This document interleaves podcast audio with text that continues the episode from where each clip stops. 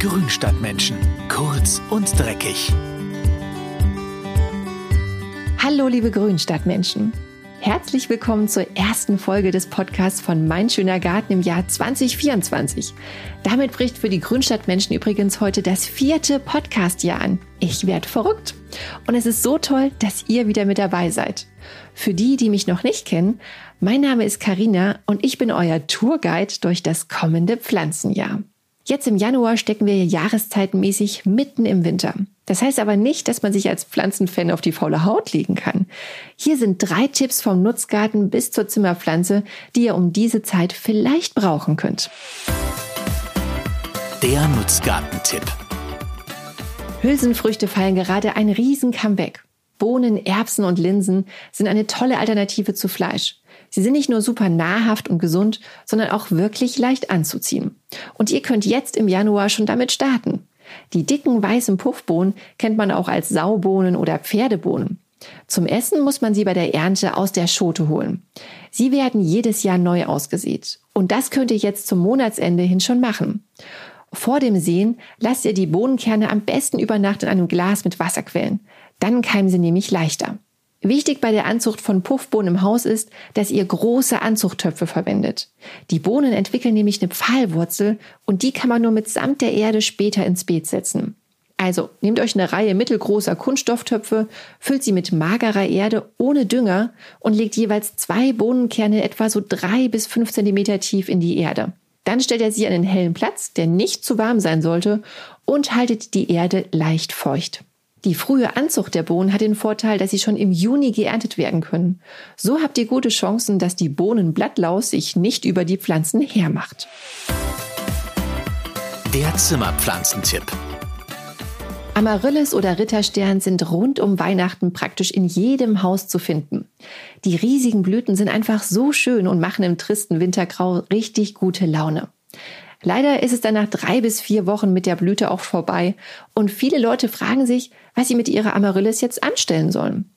Der Kompost ist eine Möglichkeit. Aber eigentlich ist es total schade, weil die Zwiebelblume mit der richtigen Pflege im nächsten Winter wieder blüht.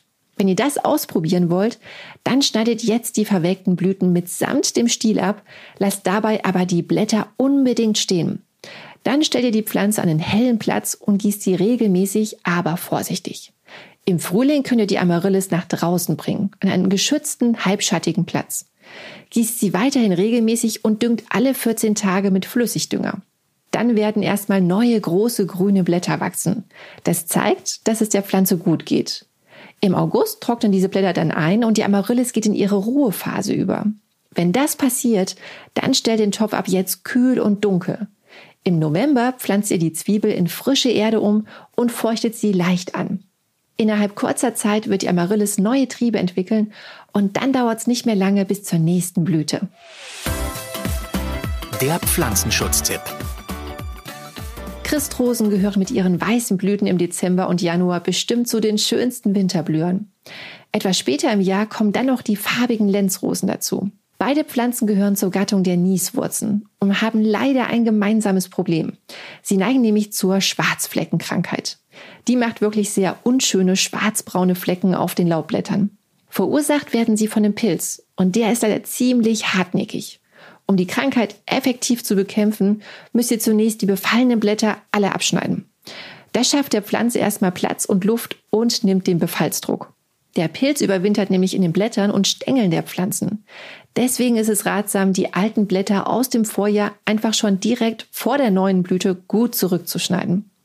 Die befallenen Blätter dürft ihr nicht auf den Kompost geben. Schmeißt die lieber in den Hausmüll. Christ- und Lenzrosen lieben übrigens kalkhaltigen Boden.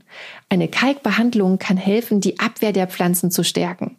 Setzt Christrosen im Garten nur an einen luftigen Platz, damit keine Feuchtigkeit auf den Blättern stehen bleibt, denn das mag der Pilz ganz besonders. Und wenn ihr euch überhaupt nicht mehr zu helfen wisst, könnt ihr direkt beim Auftreten der ersten Flecken ein verträgliches Fungizid spritzen. Das war es für heute, liebe Grünstadtmenschen. Ich hoffe, ihr konntet aus unserer Januarfolge ein paar gute Ideen für euch mitnehmen und seid genauso gespannt auf den Start ins neue Gartenjahr wie ich. Wenn euch unsere Tipps gefallen haben und ihr mehr über das Gärtnern, Gestalten und Pflanzen erfahren wollt, Abonniert doch unseren Grünstadtmenschen-Podcast. So habt ihr immer eure eigene kleine Gartenfee im Ohr, wenn es um die Pflege eurer Pflanzen und grünen Oasen geht. Ich wünsche euch jetzt viel Spaß im Januar und bis zum nächsten Mal. Eure Karina.